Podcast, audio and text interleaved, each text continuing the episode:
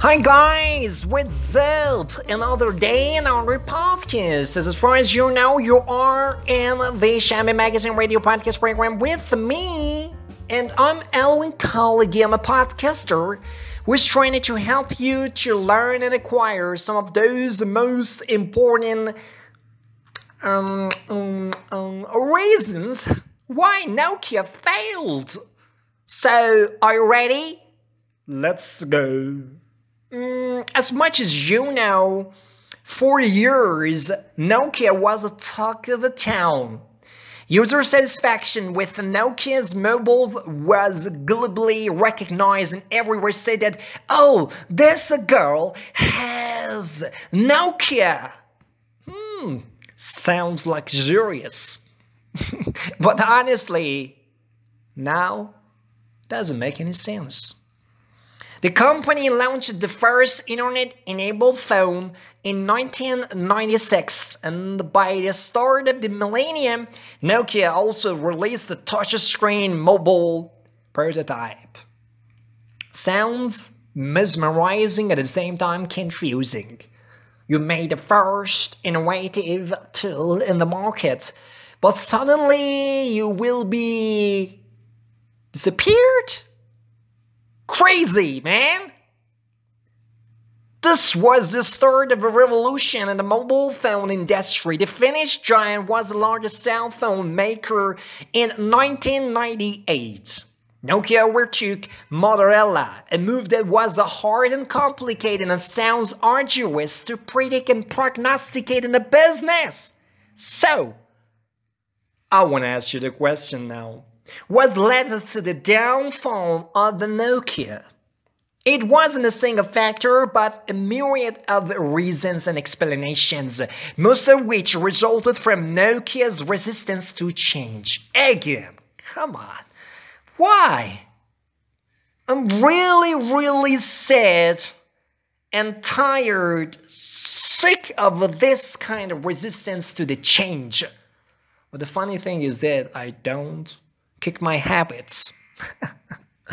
Come on, man. Number one, let's dive in. The resistance to smartphone evolution. Nokia failed to take advantage of the Android bandwagon. When mobile phone manufacturers were busy improving and working on their smartphones, Nokia remained a stubborn like a baby and said that, No, I don't like to change. You know, I just want to be like that. And everybody loves me just because I'm a Nokia. Honestly, uh, come on, man, I can't get it. Samsung soon launched its Android based range of phones that were cost effective and user friendly Awesome. Awesome, Nokia. And the funny thing is that, that I want to try to tell you right now and reveal the truth of that failure is that the Nokia's management was under the impression that people wouldn't accept touchscreen phones and would continue with that old and traditional keypad layouts. This misunderstanding was the start of its downfall. Nokia never considered Android as an advancement and neither wanted to adopt the Android operating system. Let qualified it is. It's not necessary to bother myself. Really? Oh, it's not the reason that you are in the cold area. You were pathetic no, no, no. I, don't want to talk about the races of uh, what was it? The racism. No, I'm not the racist. I'm a good guy. After realizing the market trends, Nokia introduced its Symbian operating system. However, it was too late by then with Apple and Samsung having cemented their positions in the market. It was difficult for the Symbian operating system to make any inroads. This is the biggest reason behind Nokia's downfall. Guy, as the entrepreneur, I'm trying to help you to understand that don't increase and intensify your resistance towards any kind of modification to grow. Change your mindset and don't worry about any windows that you want to open for the disruptive technological advancements. The next reason, which sounds terrifying for the cooperation maneuvers, is the deal with Microsoft. As far as you know, another reason for Nokia's failure was the ill timed deal with Microsoft. The Bill Gates killed them? No, man, don't think like that. Bill Gates is a survivor. Survivor, actually. so funny, man. The company sold itself to Microsoft at a time when the software massive, giant, was fraught with losses. Thank you so much, Microsoft. Nokia sales screamed the mobile phone makers' inability to survive on its own. At the same time, synchronously, Apple and Samsung were making significant strides in innovation and technological developments. It was too late for Nokia to adapt and adjust to the dynamic and rigorous changes in the market.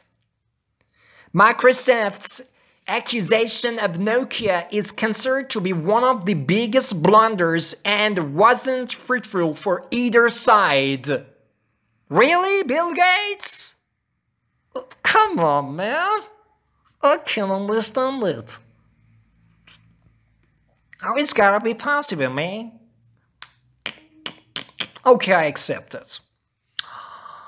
The next reason that I like it the most is Nokia's failed marketing strategies. Generally speaking, a startup fails because of a bad marketing strategy, and the same happened with Nokia. The company followed an unsuccessful strategy of umbrella branding. It's not rainy, it's the name of that branding system, man. Apple was the first company to apply the umbrella branding model with the iPhone at the top. It kept adding new models to this umbrella year after year. Samsung followed the same route by launching the Samsung Galaxy series, but Nokia failed to take cues. The user trust Nokia built over the years was gradually waning. The company was inefficient in its selling and distribution methods. Even they can't understand that failure to distribute the products perfectly and efficiently.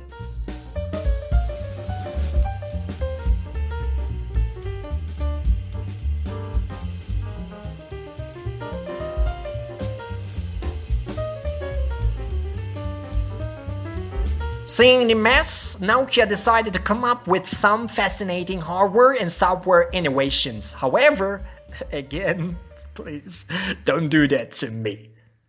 These were already released by Nokia's rivals and lacked uniqueness. Failure in Nokia's marketing and distribution strategies play a significant role in its elimination from the mobile industry oh come on man you are not really agile and you're susceptible to any kind of failures in the market why you're like this. You don't like to increase your veracity to embrace anything with respect to the technological advancements. And as soon as you want to be more conscious others overtook that race. Number four. Moving too slow a snail with the industry. Nokia never kept pace with changing technology and trends again. Nokia was always famous for its hardware and didn't pay much attention to its software lineup. Initially, the company overlooked technological and technical advancements to avoid the risk associated with bringing innovations to phones. The business then acquired Eurasian, but it was too late by the time Nokia realized this. Instead of being amongst the early initiators, Nokia transitioned with this kind of maladaptive behaviors. So, come on, man, you can't move that like this. So, as a result, Nokia transferred this kind of wrong and fallacious maneuvers with another failure as the consequences.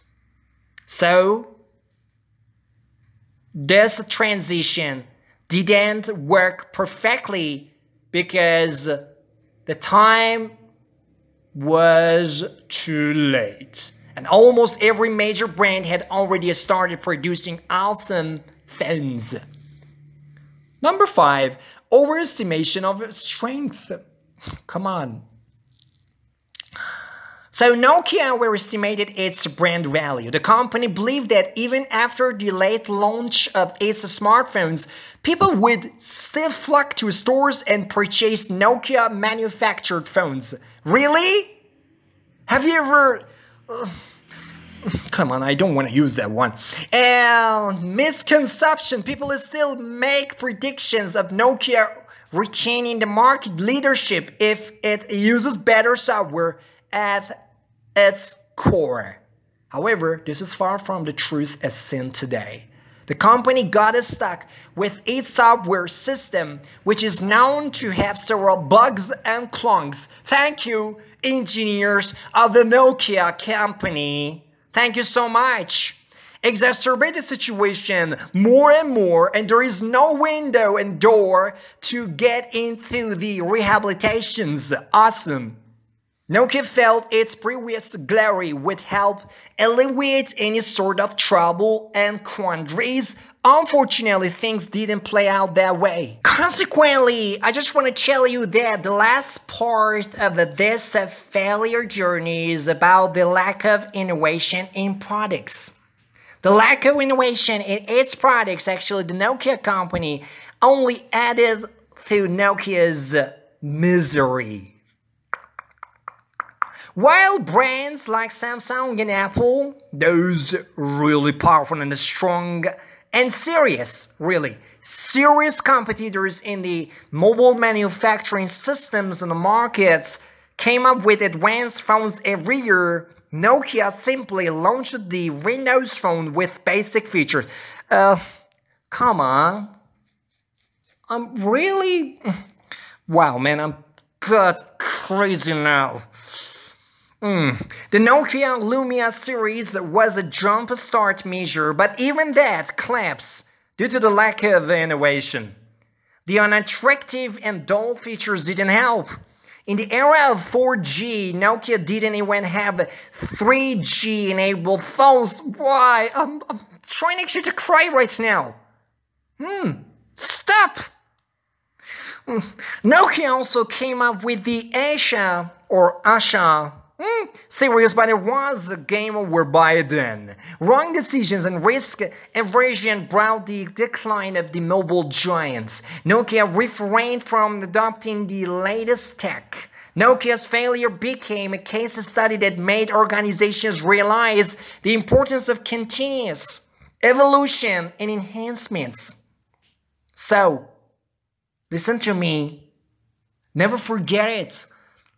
Please you, as the entrepreneurs, are trying to work on the project to reach the perfect resolve, the growth. So you should embrace first the innovative maneuvers in your system and then after trying to learn those details. And be careful about your market trends and the tendencies of the youngsters as well as the adults. Never forget it! Again! In October 1998, Nokia became the best selling mobile phone brand in the world. Nokia's operating profit went from $1, just $1. No! Don't fool yourself from $1 billion in 1995 to almost $4 billion by 1999. Later on, the best selling mobile phone of all time, the Nokia 1100, was created in 2003. In 2007, Apple introduced the iPhone. By the end of 2007, half of all smartphones sold in the world were Nokia's, while Apple's iPhone had a mere 5% share of the global market. In 2010, Nokia launched the iPhone killer but failed to match the competition. Listen to me. In the past, Nokia was the empire of the mobile phone industry. But when you don't like to accept the innovation, when you just underestimate that progress, you should say hello to the failure. Later on, I will let y'all know about many reasons why these companies are not really that much successful like before. God bless you! See around! This story won't stop just here. But let's break. Ah ah ah. Bye bye.